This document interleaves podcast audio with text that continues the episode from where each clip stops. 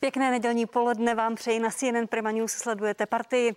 Mými hosty jsou pan Ondřej Veselý, místo předseda ČSSD a místo předseda poslaneckého klubu této strany. Dobrý den. Dobrý den, děkuji za pozvání a dobrý den i vám, vašim divákům. Pan Jiří Mašek, poslanec zahnutí Ano. Dobrý den, pane poslanče. Dobrý den. A po mé levé straně pan Petr Gazdík, místo předseda hnutí Stan a poslanec. Dobrý den. Hezké dobré poledne. A pan Radim Fiala, místo předseda hnutí SPD a předseda poslaneckého klubu. Dobrý den i vám. Dobrý den všem. Panové, díky, že jste přišli. Pojďme rovnou začít u těch aktuálních čísel uh, aktuální uh, epidemické situace. Proč jsme stále mezi nejhoršími na světě, nebo opět, pane poslanče Veselý? Eh, já mám názor na to takový, že jsme moc brzo uvolnili v listopadu, že prostě jsme měli ještě chvíli pár dní počkat. Bylo to, promiňte, 3.12.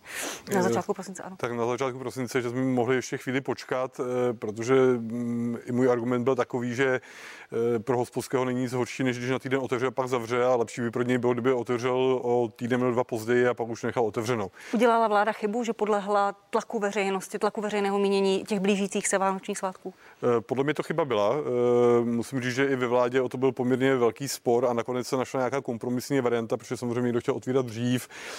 Náš vicepremiér Honza Hamáček chtěl otvírat později a ukázalo se, že opravdu pozdější otevření by bylo prozíravější. Eh, ale dalo se čekat, že během vánočních svátků se prostě lidé neudrží, že budou se chtít naštěvovat. Eh, to se, to se stalo, taky chápu, že nálada ve společnosti už není příliš pro to, aby se dodržovalo omezení. To je vidět ostatně i na naprosto narvaných českých horách, kde prostě už eh, hlavní systém toho, proč, proč jsou omezení, aby se lidé potkávali.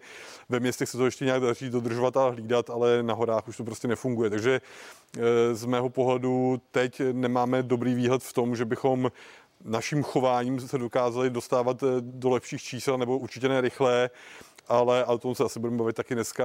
Naší šancí jedinou v podstatě dneska už na to, abychom se dostali do normálního života, je vakcinace. Eh, rozumím, určitě se o tom budeme bavit. Pane poslanče Mašku, udělala vláda chybu, že rozvolnila, podlehla tlaku? Eh, já bych, jsme tam, kde jsme? Já bych to nechtěl takhle hodnotit, protože ono to je určitý běh v čase a myslím si, že je potřeba to hodnotit potom zpětně s dalším, s dalším odstupem. Promiňte, ale toho 3.12. byly všechny ukazatele spíš ve čtyřce. Vláda přišla na trojku v tom protiepidemickém systému. Ano. Eh, varovali nejenom pan Hamáček předtím, ale i třeba pan profesor Primula, který byl mým hostem. Eh, ano, je to pravda. To je to pravda, ale byl to přece jenom předvánoční čas a ten tlak prostě na určité uvolnění tady byl veliký a ta poptávka. Když se tak o tom bavíme teď, můžeme to hodnotit jako určitou chybu, nicméně eh, podívejme se na to, že bezprostředně po Vánocích došlo k tomu přitvrzení a teď dochází ty čísla z toho přitvrzení po Vánocích a ta čísla, a tady bych chtěl říct, jsem lehkým optimistou, jsou už čtvrtý den lepší ta čísla. Čili počty výskytu nově nakažených se nyní zlepšují a ta Promiňte, situace pro... ještě dobíhá v těch nemocnicích. Takže eh, ano, z tohohle pohledu možná před těma Vánoci, před těmi Vánoci hmm. jsme mohli ještě nějakou chvíli počkat. Nicméně teď už si myslím, že se ta čísla zlepšují. Uh, promiňte, dovolím si oponovat. Uh, je tady stále vysoký poměr pozitivních testů. I pan profesor Primula, který byl mým hostem v první hodině, říká, že to nejsou dobrá čísla, že ani ten včerejšek, kdy se rekordně málo testovalo, ukazují poměrně vysoká čísla. No, včera bylo testováno 32 tisíc vzorků, 108 tisíc pozitivních, čili ta pozitivita je na jedné čtvrtině asi na 25 To je stále velmi hodně. Ano, je to velké číslo, ale byli jsme už také na 40 procentech a více. Takže eh, tam eh, spíš ten parametr, který dneska jednoznačně sledujeme a od kterého se to všechno odvíjí, je to riziko zatížení těch nemocnic. Tady ta čísla teďka v posledních dvou dnech lehce klesla, co se týče celkového počtu hospitalizovaných, ale pořád se drží poměrně vysoké číslo přes 1100 na jípkách a kolem 500 lidí na ventilátorech. Takže to jsou ta zásadní čísla, která musíme sledovat. Tam hrozí to zatížení těch nemocnic a uh, já bych tady no, ještě... Říkáte hrozí, ale ty nemocnice už jsou zatížené. No. V Karlovatském kraji už není ani jedno jib covidové lůžko. Ano. Primář Chebské nemocnice říká, že už si musí vybírat, komu pomohou, komu nepomohou. Ono to tak bylo už, te, už v tom říjnovém vrcholu, také to tak bylo, že některé nemocnice byly velmi zatížené a tady ta distribuce není úplně stejná. Já mám třeba poměrně ošklivá čísla z Trutnovska, kde mám informaci o tom, když se dnes bavíme, že pozitivita eh, těch eh, testů antigenních celorepublikově je kolem 6% a to ukazuje vlastně určitou v úvozovkách promořenost té populace, tak jsou místa v republice a to je případně to Trutnovsko, kde to je třeba kolem 20%. Takže tím chci i odpovědět na to, že i ta zátěž třeba těch jednotlivých nemocnic je podle toho, jaká je situace v té konkrétní lokalitě. To se určitě dostaneme. Děkuji, pane, pane poslanče. Eh, pane Gazíku, či je chyba, že jsme opět mezi nejhoršími na světě?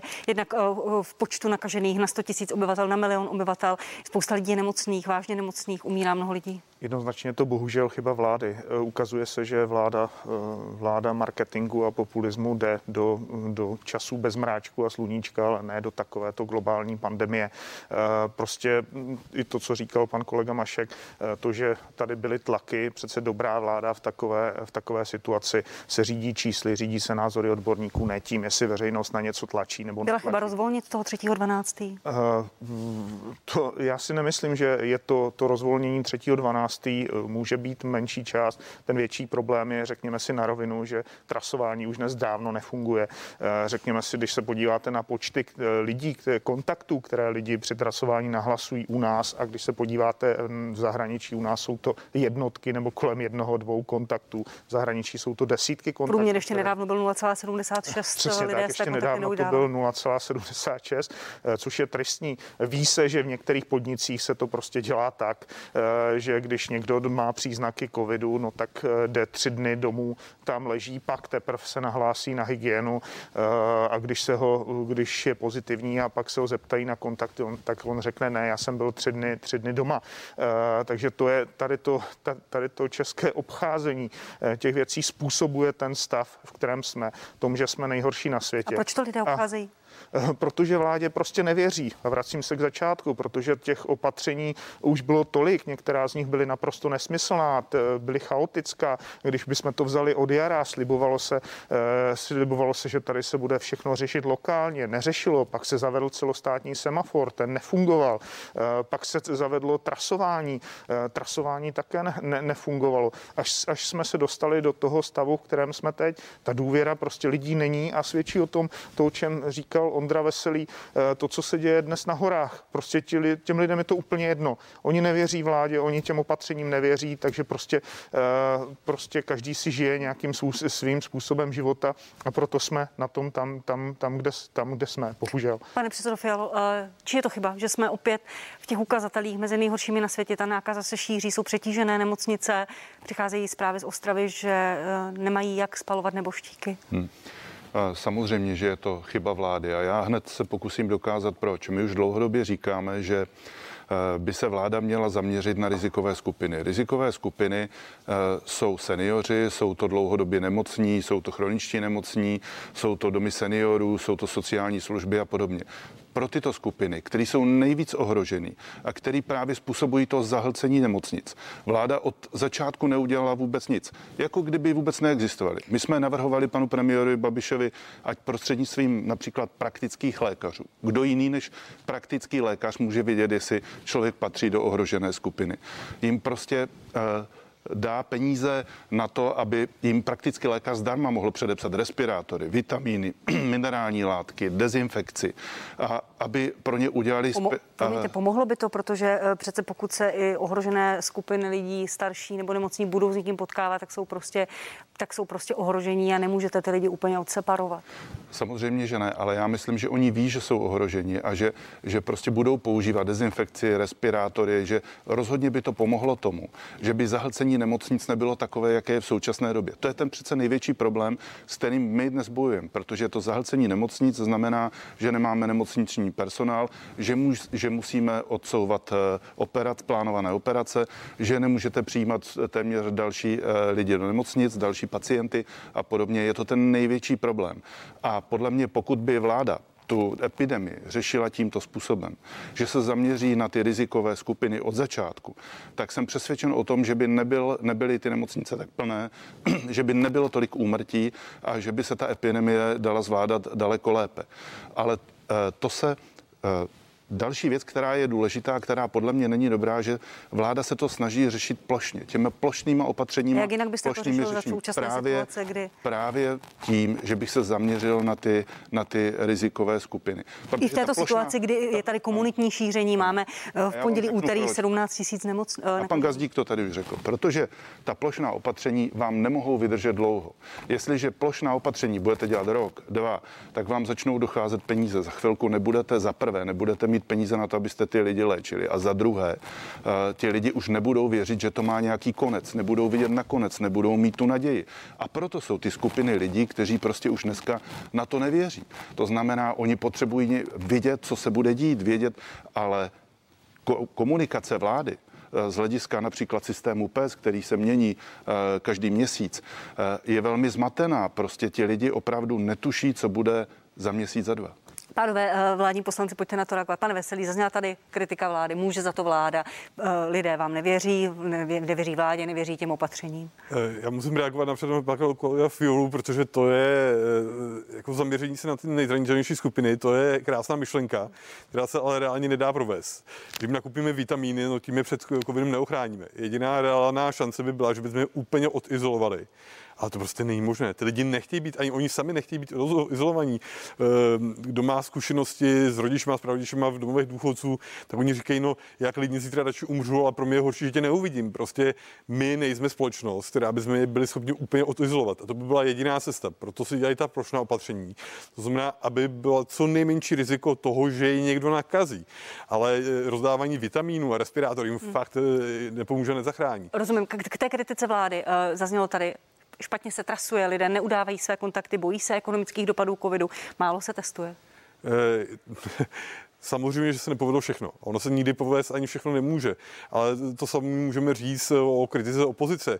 Co pak vláda pořádala na Karlovém mostě nějaký párty, aby jsme říkali, že už máme všechno za sebou. Co pak vláda briefuje ty lidi, že se nic neděje, že všechno v pořádku, že není třeba žádný nouzový stav. Ono je to spolupráce obou stran eh, té mince. To znamená, že tady v tomhle případě neříkám, že se všechno povedlo, to by bylo eh, hloupost tvrdit, taky s tím nemám žádnou zkušenost a nějak se pracuje. Taky musím říct, že eh, pan premiér nepostupuje i úplně ideální, protože to opravdu vláda trochu marketingová, nebo se snaží postupovat marketingově, to beru. Ale i opozice si musí říct, co udělala pro to, aby to bylo lepší. To, že navrhla vitamíny, to určitě nestačí. Uh, nechám vás reagovat, pánové, pánové opoziční poslanci. Uh, pane doktore Mašku, kritika vlády. Málo se testuje, málo se trasuje, lidé vládě nevěří, protože vydává zmatená opatření, mění ten systém pes, lidé už nechtějí nic dodržovat. Tak já jsem sám praktickým lékařem, takže vím, jak se testuje, vím, kolik lidí posílám na ty testy, takže my to plně využíváme. To jsou ty PCR testy, které jsou indikovány buď to hygienou nebo praktickými lékaři, čili testuje Roman, se dost. Roman, Roman Primula říká, že by se mělo testovat 100 tisíc. Já, ale denně. já jenom říkám, ty indikované testy ty běží, eh, ty PCR testy v tom rozsahu tak, jak je skutečně potřeba. A ty antigenní testy, na který může každý z nás si dojít jsou, se svou svobodnou vůli a jsou zdarma, tak eh, ty, ty také běží. Ty kapacity nejsou dostatečné no, před Vánocemi. Je vidět, Vláda vidět, přece řekla, otestujte se, že, ale nebylo že ta kde. poptávka není zase až tak velká, když pan Primula říká, že by se mohlo testovat třeba až 100 tisíc a podobně, ale ta poptávka tady... Ty lidi nemá kdo otestovat. Tak otestovat eh, asi stále ano. On říkal, jestli jsem poslouchal dobře, že kdybychom se bavili třeba o 200 tisících testovaných, tak to už nepřipadá v úvahu, ale zhruba do 100 tisíc by to neměl být problém i z hlediska potom vyhodnocování těch testů. To by, to by se mělo zvládat, ale ta poptávka zdaleka taková není. Takže čili, to, čili podle vás vláda žádnou chybu neudělala, postupuje ve zvládání epidemie dobře? No tak eh, vláda postupuje, jak postupuje. Já bych chtěl říct jednu velmi důležitou věc a ještě tady navázat na kolegy, a to je, jak s tou ohroženou populací. A teprve teď se dostáváme v podstatě k tomu, eh, že máme řešení a to řešení je očkování a to očkování by mělo proběhnout do konce března. A to je ten hmatatelný konec, to, co potřebujeme pro ty lidi získat. Vy věříte, že do konce března budou lidé na očkování? No, do konce března mají být naočkované ty ohrožené skupiny. To znamená ti nemocní seniori v těch domovech důchodců, v sociálních domech a jejich ošetřující personál plus zdravotníci. Takže skutečně ten březen je to světýlko na konci tunelu a to, co hmatatelně můžeme pro tu ohroženou starší populaci udělat. Vakcinace se dostaneme, pane Gazíku, vy jste chtěl eh, reagovat na kritiku opozice od Já pana Veselého. Bohužel, bohužel nemůžu souhlasit s tím, že jako opozice nic neděláme. Není úplně fér říkat něco z Černu, z Karlova mostu. My jsme se jako starostové určitě ničeho takového nezúčastňovali, ale ten hlavní problém teď té druhé a patrně i třetí vlny je v tom, že se vláda prostě dobře na tu vlnu nepřipravila během toho léta. Eh, byly tady eh, x, x návrhů, ať ekonomických nebo věcných, které jsme se snažili ve sněmovně prosadit. U některých z nich se stalo, že vláda se k ním vrátila třeba po měsíci, po dvou a pak, pak, pak je schválila. Eh, ta komunikace prostě skutečně nebyla dobrá. To, že nebyli připraveni telefonisti, trasování, i když to z krizového štábu měla vláda za úkol už někdy z Dubna a ještě, ještě v září nebo v říjnu prostě ne, ne, nebyli připraveni. Pak se využívali vysoké školy armády, já nevím, kdo všechno, všechno další. Dokonce i policie se zvažovala, myslím, že pan ministr vnitra něco takového navrhoval. To prostě bylo špatně, je špatně. Ale já nechci být kritický za každou cenu. V některých, v některých opatřeních se to daří ve spolupráci s kraji, s kraji zejména některé věci fungují, některé fungují méně. Je to o komunikaci, jak jsem říkal na začátku, prostě Tady nestačí marketing, tady je potřeba řídit, eh, řídit, řídit stát jako stát, ne jako firmu, řídit stát v komunikaci, ve spolupráci hmm. a je úplně jedno, kdo je z koalice a kdo je, kdo je z opozice. Prostě pojďme, pojďme, řešíme obrovský světový uh, problém. Vidím světlo na konci tunelu v očkování a tady uh, to asi se o tom teď budeme bavit, ale tady je to zásadní, kdy vláda musí ukázat spolupráci eh, s regiony, s kraji, eh, s obcemi, s praktickými lékaři a pokud ty neukáže, tak ten problém bude větší. Eh, pane Fialo, pojďte také zareagovat na kritiku opozice a Já. pak už rovnou k vakcinaci. Já bych chtěl zareagovat na pana poslance Veselého, protože on samozřejmě tu věc zlehčuje na vitamíny. Zlehčuje ji proto, protože pro ty rizikové skupiny neudělali nic. Ale já mám na mysli soubor komplexních opatření, které by, který by se dotknul právě bezpečnosti a který by se dotknul uh, zdraví právě těch rizikových skupin v tom dobrém pozitivním slova smyslu. A řeknu proč. Protože pokud bude pokud budeme ta plošná opatření dělat příliš dlouho, tak to opravdu může mít eh, eh, velký dopad na sociálně-ekonomický systém eh, v naší zemi. A ten sociálně-ekonomický systém, pokud se začne rozpadat, lidi začnou přicházet do práci, nebudou nemocnice fungovat tak, jak, tak, jak mají sociální služby a podobně, tak to by si z nás asi nikdo nepřál. Takže musíme, podle mě vláda nezvládla, já chci být kritický, protože si myslím, že mám pravdu. Vláda nezvládla tu epidemii a teď dnes pan ministr Havlíček mluvil o snižování kompenzací protože už chápou, že začínají docházet i ty peníze. To znamená, eh, vláda eh, bohužel nezvládá ani ten sociálně-ekonomický dopad celé té krize. A vakcinace. Zaspala Evropská unie? Pane poslanče Veselý, jste předsedou eh, zahraničního výboru. Na Evropskou unii se sesypala kritika, že objednala málo vakcín a v podstatě se příliš zaměřila na vyjednávání nejnižší ceny, než na tu rychlost a na, to, na ten objem. Nezaspala.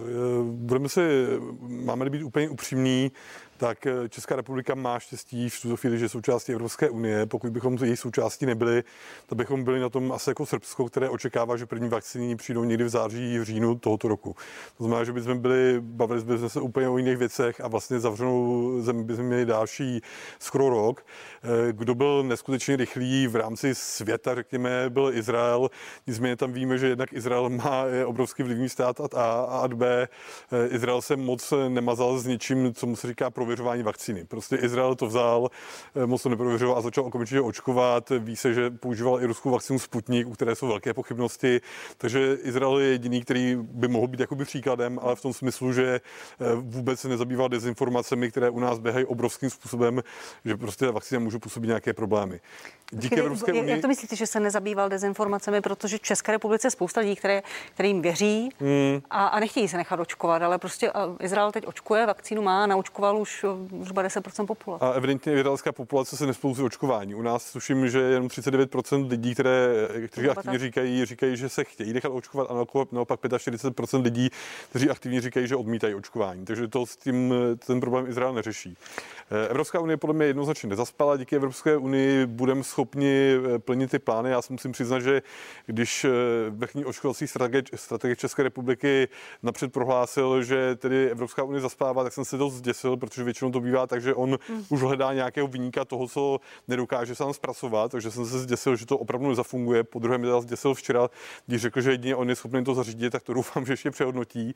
Ale Evropská unie rozhodně za to nemůže. My, eh, řekněme to jednoduše, my tak tak stíháme využívat ty očkovací vakcíny, které tam chodí. To znamená, že Evropská unie, my nejsme v pozadí. Kdo si může stěžovat, je třeba Německo, které bylo daleko připravenější a které, kdybychom se rozdělili podle jednotlivých států, eh, by už očkovací vakcíny mělo a nemuselo by čekat, eh, ale my bychom naopak byli úplně na konci, na konci frontu. Pane poslanče Maško, váš pan předseda, jak, jak říká pan, pan místo předseda Veselý, říká, že tu epidemii řídí on, protože má lepší zkušenosti z biznisu, jiný tak na branku, co lidi ve státní správě nemají. Řídí to dobře, pan premiér? Určitě epidemii neřídí. Ten virus v podstatě si...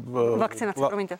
Ano, tak co se týká té vakcinace, eh, je vakcinační tým samozřejmě na ministerstvu. Pan doktor Blahud ho má na starost. Byli jsme seznámeni s tím systémem. Jak Ale osobní ta... odpovědnost uh, přijal pan, pan, pan premiér a nejenom politickou. On říká, že počítá vakcíny, jezdí po nemocnicích. Tak řekněme, tak bavme se o té politické odpovědnosti, vám bych to chápal, ale co se týká tedy eh, toho vlastního řízení, toho očkování, tak skutečně na to existuje tým na ministerstvu. Minister nás seznámil se strategií oč, očkování, takže já si myslím, že tohle běží poměrně dobře. Tady bylo řečeno, že zatím jsme tady očkovali nějakých 60 nebo 60 tisíc dávek tady, ale do prostřed léta bychom měli mít naočkováno 6 milionů obyvatel. A 6 milionů Stihne obyvatel... se to věříte v to, že vláda já, já v to, stihne tento no, masivní no, tak, projekt? Eh, já věřím v to, že Evropská unie dobře objednala ty látky a že skutečně těch 6 milionů dávek přijde, nebo 6 milionů dávek pro, nebo dávky pro 6 milionů obyvatel, ono je v podstatě dvojnásobný ano. počet dávek. A e, na to my se musíme právě připravit, to je to, co jste tady, myslím, diskutovali v té první hodině a to bude ta strategie, to očkování, to bude ten těžký logistický krok, to jsou ta velká centra očkovací, která se ale už připravují. A tady to říkal kolega Gazdík. Je to o tom, že tohle nemůže dělat jenom ministerstvo a nemůžou to dělat jenom jednotlivé kraje, ale tam musí být spolupráce. A ta spolupráce se tady vlastně projevuje projevila už při té první vlně, kdy jsme společnými silami vlastně zajišťovali nakonec, i když jsme se vymezovali s opozicí a podobně, ale zajišťovali potom i ty kraje, ty ochranné prostředky. A to tež bude teďka v, to, v té přípravě těch očkovacích center a na tom se už pracuje. A zase za náš kraj mohu říct, že už je rozjetý plán na pět očkovacích center. Já jsem z Královéhradeckého kraje ano. a například v největším centru, což je eh, Dům Aldis, kulturní dům Aldis uprostřed Hradce Králové, tak tam by mělo být očkovací centrum s kapacitou 12 očkovaných denně. Takže tohoto všechno běží. Vím, že eh, pan hejtman Kuba v jeho českém kraji je velmi aktivní v tom a bez toho to nepůjde, protože to jsou opravdu potom tak velké počty očkovaných, že eh, my budeme mít očkovací látky, potom tady bude otázka té distribuce a také potom eh, té reality to proočkovat. Takže na tom všem se už opravdu musí teďka začít pracovat, ale ty dávky v těchto říkáte, množstvích. Promiňte, říkáte chodit, musí, ale ty dávky už sem proudí a no, ministerstvo teprve dolaďuje tisíc, nějakou očkovací tisíc, strategii. V desítkách tisíc, ale ty dávky sem přijdou v milionech a přijdou sem v milionech potom někdy červen, červenec. A tam to bude uh, ten největší oříšek toto zvládnout. Promiňte, kroutíte hlavou, pane Veselý? Eh, ty dávky samozřejmě jsou schopni přijít dřív, ale my musíme být schopni využít. Jo. Tam je problém a vlastně to bylo naznačeno správně. Eh, proč se to nedá řídit centrálně jednou osobou? Jednoduše proto, že to musí být člověk, který spolupracuje a komunikuje s kraji a s obcemi. A to už říkal kolega Gazdí, já s ním naprosto souhlasím. Eh, v tomto případě řídit stát jako firmu prostě nelze, protože kraje nejsou divize premiéra a obce nejsou nějaké subdivize premiéra. Tam prostě je třeba komunikace a bez spolupráce státu s kraji a právě proto je uřízen ústřední krizový štáb, takže abych doporučil opravdu, aby pan premiér udělal to, co na jaře, to udělal úplně nejlépe, že se nakonec stáhl, nechal to na ústředním krizovém štábu a zafungovalo to.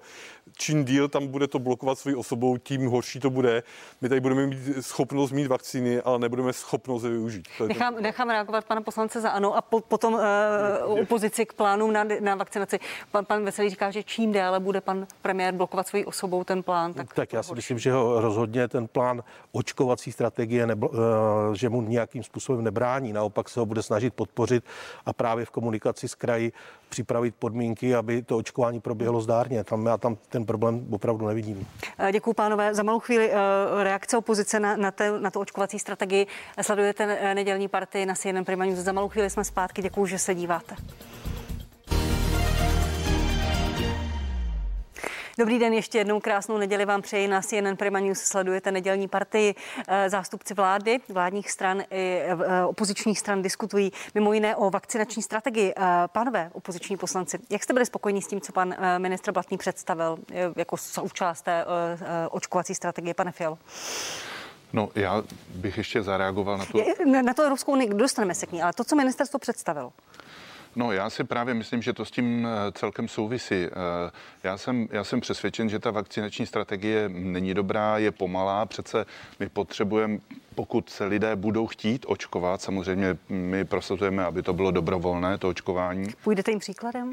Ano, eh, já zatím nemám pocit, že bych patřil do ohrožené skupiny, to znamená, já se zatím nebudu nechávat očkovat. Až na vás přijde řada, až budete mít, mít tu možnost, naočkujete se?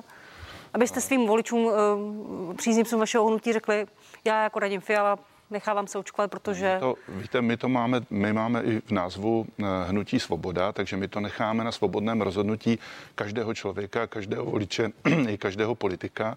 A já jim nechci říkat, aby chodili nebo nechodili, je to jejich mm, svobodné rozhodnutí a záleží na tom, jestli oni se cítí být ohroženi eh, tou koronavirovou krizi a jestliže ano, tak určitě půjdou a, a je to jejich svaté právo. Promiňte, ale to přece není, ten důvod té vakcinace není to, jestli se někdo cítí ohrožení nebo, nebo necítí, ale tím, že se pro, proočkuje a imunizuje velká část společnosti, tak se epidemie přece přestane šířit a z, jistého, z jisté části to dělám i pro druhé. Ano, ale je pravdou, že prostě vláda i, pan minister Blatný a podobně vnáší spoustu zmatků a chaosu do celé tady té věci a lidé jsou uh, nedůvěřiví vůči tomu očkování i vůči tomu, jak uh, vůči, těm, vůči těm vakcínám, vůči tomu, jak uh, rychle vznikaly a podobně. To znamená, oni potřebují čas na to, aby, aby zjistili, že ty vakcíny jsou bezpečné. A já je teď k tomu nebudu nutit ani přesvědčovat, aby se očkovat šli. Je to prostě na jejich vůli. A motivovat je budete? Ne. Je to jejich rozhodnutí. Vy si necháte očkovat, pane předsedo?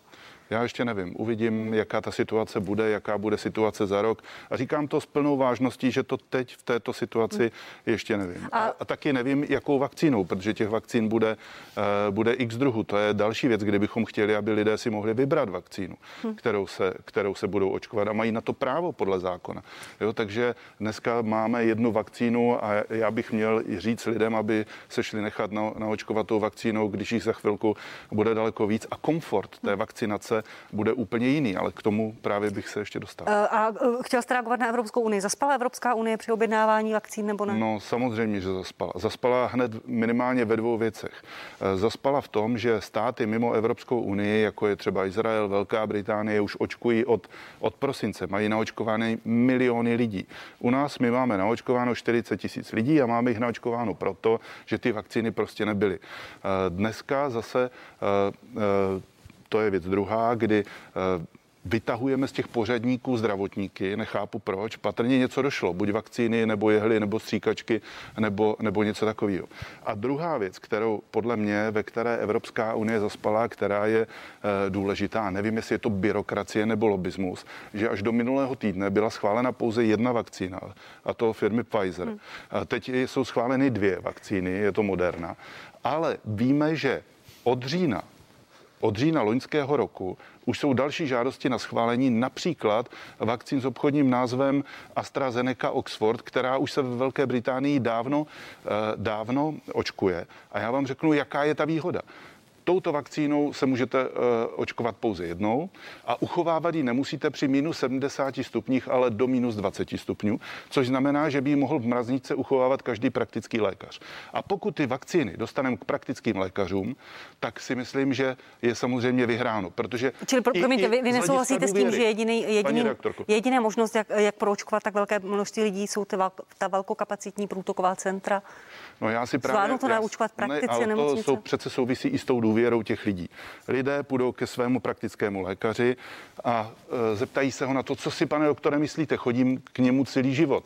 Co si myslíte o tom očkování? A ne já jako politik, ale jejich praktický lékař by jim měl jim říct, myslím si toto, eh, je to dobře, je to špatně. Eh, pan, pan Gazdík a možná pan, Ma, pan Mašek, je, je to v silách praktických lékařů, pane, pane doktore? Ne, ale ti praktický, praktičtí lékaři musí fungovat jako doplněk tady. My třeba, když očkujeme proti chřipce, což se děje řadu let, tak očkujeme dlouhodobě kolem 10% populace a ti prochází očkováním u praktických lékařů a stíhá se to. A tady se bavíme Takže, o 60% populace. Já vím, ale 10% já jenom chci říct, hmm. že se to musí nějak se skládat. Máte ta vysokoprůtoková centra, kde bude třeba očkováno 12 za den, ale zaplať pámbu, pokud bude očkováno třeba 20 pacientů u jednoho praktika za jeden den, což se stihne v průběhu té ordinace a potom eh, vynásobeno třeba 4 tisíci praktiků, jsou to velká čísla. Takže ta čísla se budou doplňovat. Určitě to bez praktiků nepůjde. Takže v systému se s nimi počítá. Pane Gazíku, vy jste významně eh, kroutil hlavou nesouhlasně. Jak mluvil pan Fiala. Klaus, já zvedám obočí. Uh, pan ctihodný, pan ten kolega Fiala,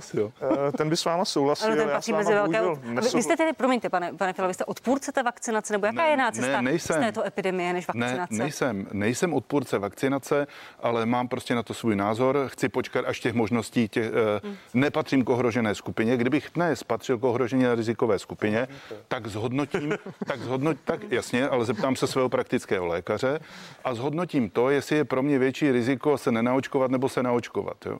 Ale dneska, když bude, těch, když bude těch vakcín víc, tak to samozřejmě ten komfort vakcinační bude jiný a o tom, o tom jsme mluvili. Děkuji, pane Gazíku, promiňte, přerušila jsem vás. Pan kolega Fiala si v jedné věci bohužel odporuje. Ona jednu stranu říká, že, že to očkování že je špatně proto, protože ta vakcína rychle a tak dále. Na druhé straně kritizuje Evropskou unii za to, že uh, vakcínu AstraZeneca uh, prostě pomalu schvaluje a tak dále. Tak to si, to si trochu odporuje. Já jsem rád, že i Evropská unie schvaluje pomalu, protože skutečně uh, na trh pustí nebo na očkování pustí jenom ty vakcíny, které jsou ověřené, bezpečné, bezpečné a jasné. To je jedna věc.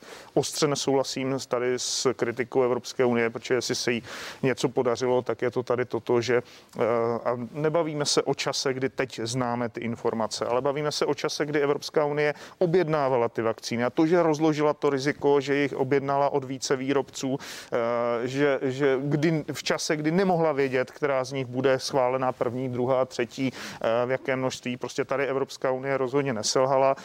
To, co mě děsí, je třeba ten současný stav, kdy za distribuci a jak si ten, ten systém vakcinace odpovídají jednotlivé státy Evropské unie a zatímco Dánsko má ke včerejšku očkováno 1,76% populace, tak Česká republika 0,19. A můžeme hledat, hledat, v čem to je. E, může to být v dodávkách, ale může to být také, také v tom, že prostě ještě nemáme jasnou vakcinační strategii, že i premiér e, představuje ve svém pořadu Čau lidi, e, což považuji za hrůzné u, u takto zásadní, zásadní věci pro, pro celou. Jak by měl, promiňte, jak by měl postupovat teda vláda, pan premiér? Tak, Jednotně z hejtmany, se, nebo jakým způsobem byste si to představoval? To je další věc, které jsme vyděšeni vyděšeni. Eh, naši, naši hejtmani a naši zástupci, zástupci starostů na krajích jsou z, eh, vyděšeni z toho, že včera a předevčírem je začali obvolávat zástupci ministerstva zdravotnictví a, a ti krajští koordinátoři eh, mají předat eh, kontakty na jednotlivé, jednotlivé nemocnice s tím, že si to ministerstvo zdravotnictví bude řídit samo. Z toho jsme opravdu vyděšení, protože bez spolupráce s kraji, s praktickými lékaři, eh, případně s obcemi nebo obcemi třetího stupně, to prostě nebude fungovat. Jestli to chceme dělat centrálně, tak to, a jestli všechno má řídit Andrej, Andrej Babiš z jednoho místa centrálně až po poslední výzku a posledního praktického lékaře,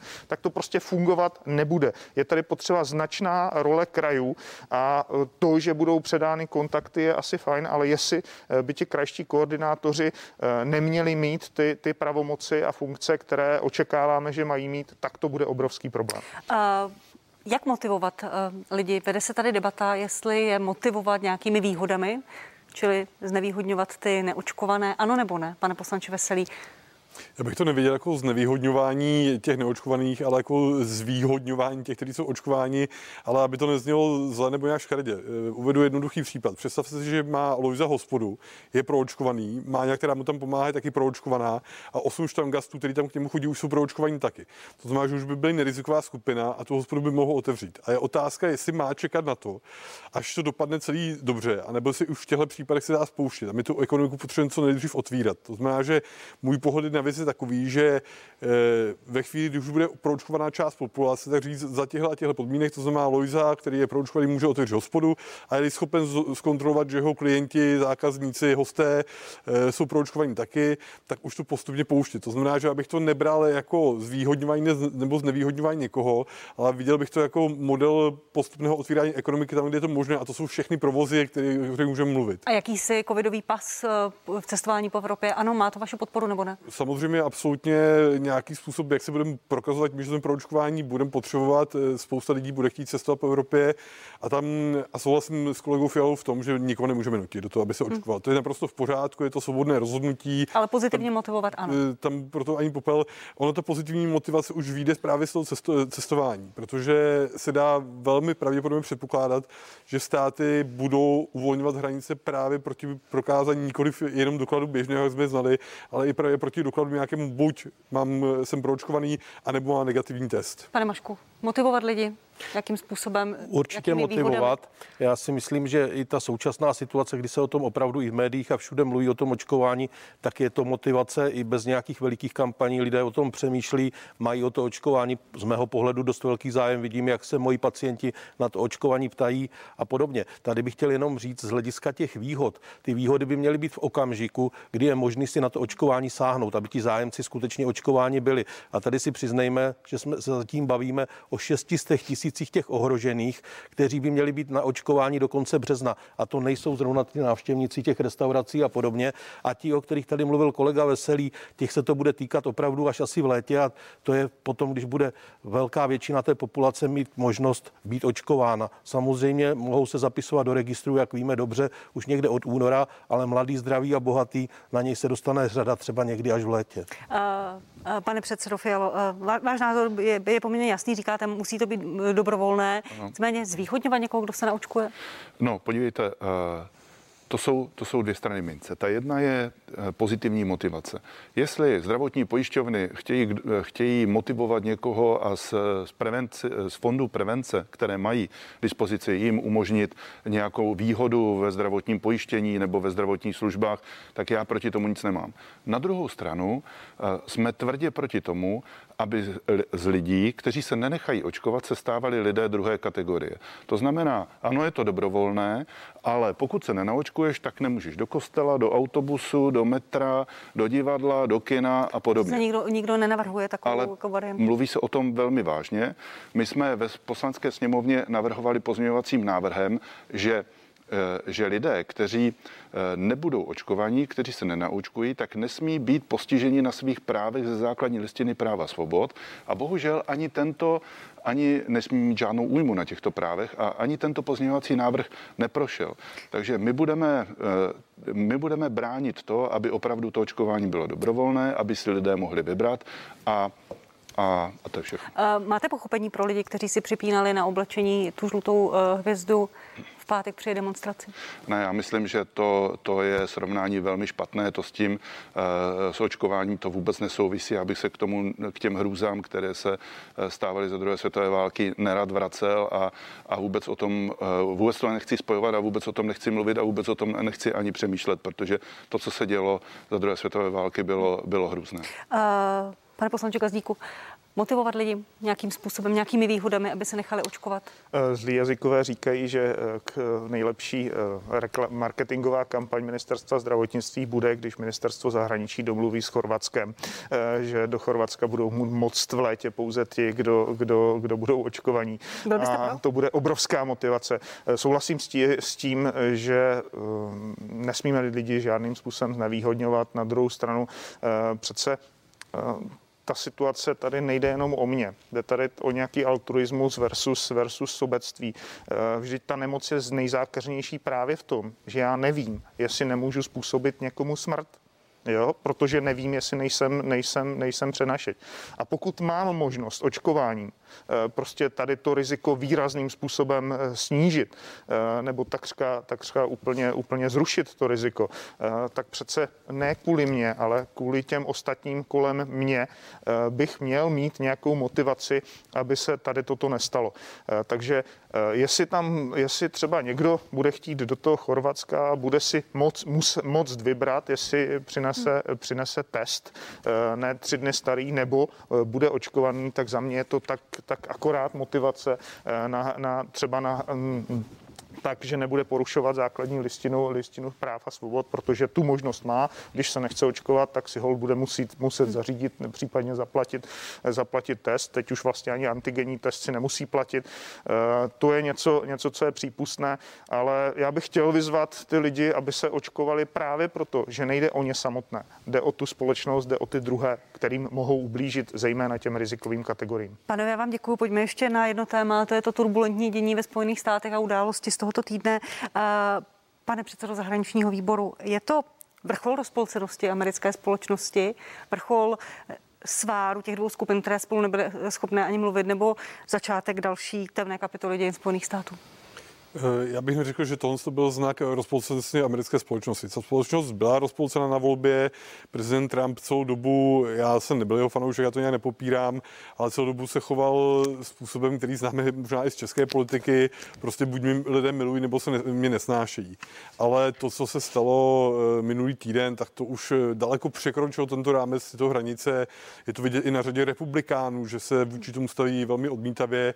A to, že eh, a byli to převážně neonacisté američtí, kteří obsadili kapitol, už to samo o sobě bylo děsivé, ale to, že k tomu přímo vyzýval dosluhující americký prezident Donald Trump, tak to bylo úplně nemyslitelné a vlastně to způsobilo to, že eh, se ani tak nerozvíjela společnost, jako se spíš rozdělí republikáni a ačkoliv jsem fanda demokratů, tak eh, rozhodně přeju republikánům, ať si z toho co nejrychleji zpamatují.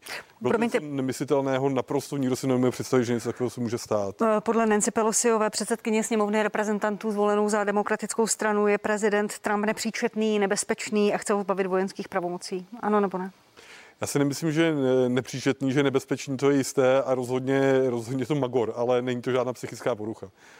Pane poslanče Mašku, jak hodnotíte chování uh, prezidenta Trumpa i po útoku na Kapitol, kdy se oby, uh, omluvil nebo odsoudil to násilí zhruba až den uh, poté? Jsem rád za to, že se tedy omluvil uh, a že odsoudil to jednání. Pro mě z bezpečnostního hlediska je tam spíš překvapení, že se to vůbec mohlo stát. Uh, jedna ze tří nejstřeženějších budov ve Spojených státech. Pro mě to naprostý selhání uh, té ochranné služby a jako tohle je pro mě uh, docela zásadní věc. Potom to, že se to stalo, a z toho se už usuzují ty další eh, konsekvence a to rozdělení americké společnosti a tak dále. Ano, ale kdyby se to nestalo, kdyby tam ti demonstranti nevtrhli, tak by zase negradovalo ani to posuzování té rozpolcenosti té americké společnosti. Ne, nehovořilo by se o tom, jestli je třeba Trumpa zbavit jeho mandátu ještě před jeho ukončením a podobně. Takže pro mě tam je z hlediska té bezpečnosti, já jsem členem bezpečnostního výboru parlamentu, tak je to skoro nepředstavitelné to, co se tam stalo eh, z hlediska toho vlastního faktu narušení narušení bezpečnosti kapitolu. Pane poslanče Kazdíku, je prezident Donald Trump, končící prezident, nebe, nepříčetný, nebezpečný? Nevím, jestli je nepříčetný, nebezpečný, ale já se z toho jako politik beru to, že bychom jako politici prostě měli vážit slova. Eh, protože toto jsou důsledky toho, že pan, pan eh, prezident prostě, prostě v jistých svých výrocích přešel, přešel eh, za hranu a takové toto mělo, mělo důsledky. Eh, mm, já si nejsem jist, jestli teď impeachment je to správné v tom, v tom, v tom čase, v kterém to má. Možná pro část americké společnosti to může být známka mm, té hranice, kterou by žádný prezident nebo žádný eh, politik ve vysoké funkci neměl, neměl překračovat. Eh, Donald Trump ji bohužel, bohužel překročil. O to těžší to bude mít jeho následovník, protože americká společnost prostě je rozdělená a on by se teď měl snažit spojovat. Je to příklad i pro nás jako politiky v České republice, protože eh, celá, celá řada vrcholných představitelů eh, občas, občas prostě nespojuje a eh, je to problém, má to tyto důsledky v tom, běžném životě lidí, zejména třeba těch starších. Eh, já si píšu s mnoha staršími lidmi, kteří když eh, celé dny sledují třeba i vaše zpravodajství, kdybyste celý den seděli u ČT24 nebo CNN Prima News, pak večer si jeli všechny zprávy, tak za týden si někteří z nich myslí, že ten svět se prostě bortí, že je všechno úplně všechno špatně a prostě to není svět, ve kterém bych, by, by, by jsme chtěli žít nebo žili v pohodě. Pane předsedo Fialo, vy jste na Facebook napsal, chápu rozhořčení příznivců Donalda Trumpa. Chápal jste i útok na kapitol?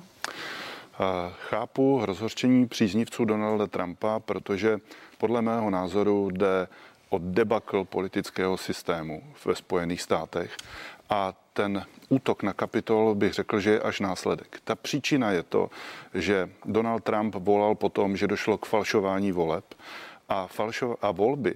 Volby jsou přece základem demokracie.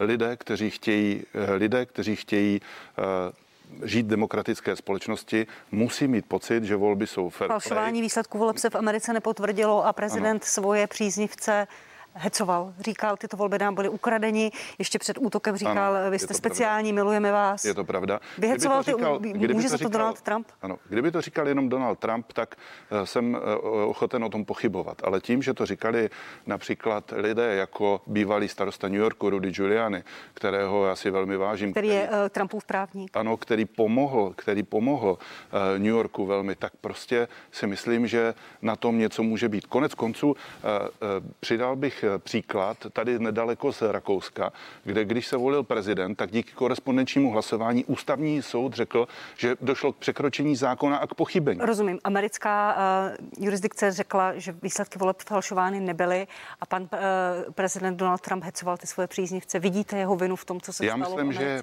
Já myslím, že hecoval, pokud já si pamatuju na těch tweetech, tak je hecoval k tomu, že došlo k falšování voleb, že by se s tím něco mělo dělat a ti lidé vnikli do toho kapitolu kapitolu, protože měli pocit, že ty volby nebyly fair play a že demokraticky těma volbama prostě nemůžou tyto, tyto věci změnit. Ale já to samozřejmě odsuzuju. Mm. Pře, ale pře, Donald Trump je u vlády, to, on zodpovídá ano, za ty volby jako chápu, vláda, ale je falšovaný, ti lidé, on ti lidé, opozice. Ti lidé měli Nebo. pocit, že, těma, že, že ty volby nebyly fair play, že došlo k porušení zákona a že těma volbama nemůžou nic změnit a pod, proto došlo k tomu útoku na kapitol. Ale já samozřejmě jakékoliv násilí odsuzuju a je to, je to velká chyba, že k tomu došlo. Ale byl to, byl to prostě následek. Eh, ta příčina byla daleko předtím a byla ta příčina je v tom politickém systému v těch volbách, které proběhly ve Spojených státech. Pane Gazíku, i vás, pánové, nechám ještě reagovat. Vy už jste se neudržel, pane Gazíku, jestli chcete já ještě reagovat. Já jsem se neudržel, ale prostě nemůže někdo, kdo je u vlády, říkat, že jsou tady falšovány volby, když za to zodpovídá za ty volby, protože je u vlády.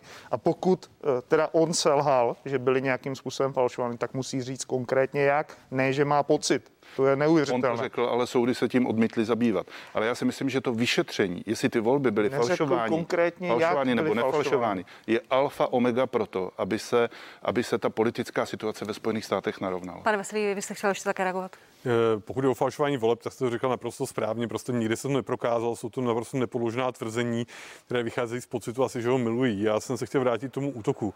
Donald eh, na kapitol. Donald Trump přímo vyzýval své příznivce, aby přerušili proces uznání voleb. To znamená, že on ne, že jako říká něco o volbách, on je přímo vyzýval k tomu, aby ten proces přerušili a oni to udělali. Samozřejmě jsem rád, že to nebyli všichni republikáni, ale že to byla jen to neextrémnější skupina pravicových extrémistů jednoznačně, ale prostě on je k tomu přímo vyzval. To je naprosto něco nemyslitelného. To se u nás, jako my si říkáme, že jsme ještě mladá demokracie, ale vůbec si nebudu že u nás nějaký nejvyšší ústavní činitel nebo jeden z svých ústavních činitelů říkal, pojďte a přerušte demokratický proces. To bylo naprosto nemyslitelné ale...